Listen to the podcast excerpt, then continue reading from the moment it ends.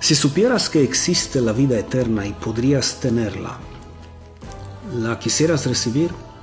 Les quiero confesar que para mí no existe absolutamente ningún tema más importante en toda la Biblia que el tema de la salvación eterna. También considero que la pregunta más importante de todas las escrituras las podemos encontrar en Hechos 16:30, que dice, ¿qué debo hacer para ser salvo? ¿Qué debo yo hacer para ser salvo?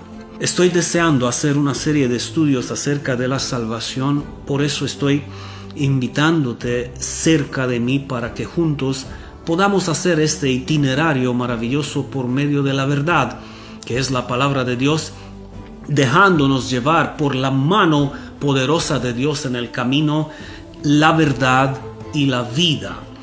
Me gustaría, estoy deseando y me gustaría recibir sus comentarios y sus opiniones acerca de este tema y con una mente abierta, mis amados, y con un corazón dispuesto a escudriñar estas verdades que lamentablemente en muchas iglesias han eclipsado de tantas enseñanzas que no tienen nada que ver con el llamamiento nuestro como cristianos verdaderos de anunciar las buenas nuevas de Cristo. Por esta razón, la próxima vez que nos encontraremos por acá, permítanme hacerles unas preguntas que nos ayudarán a descubrir juntos esta verdad. ¿Qué debes hacer para ser salvo?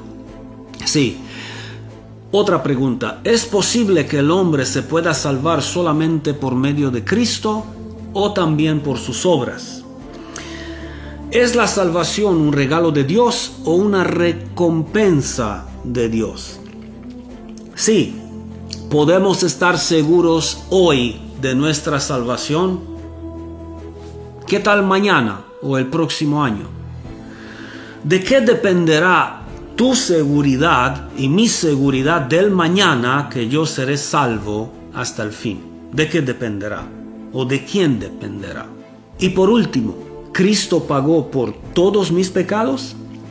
Eso quiere decir por mis pecados pasados, mis pecados presentes y mis futuros pecados que todavía no he cometido? ¿Ha pagado Él por todos mis pecados? ¿O Él ha pagado solamente por los pecados pasados? Como me había dicho un amigo hace muchos años, Cristo pagó por todos nuestros pecados hasta el día de mi bautismo y después tengo que ver cómo vivir la vida. Ay, papá, quiero preguntarle ahora, después de tantos años, cómo vivió esta vida. Porque si yo miro hacia mí, me da vergüenza. Si miro hacia Cristo, tengo esperanza. ¿Tú a quién estás mirando en este momento?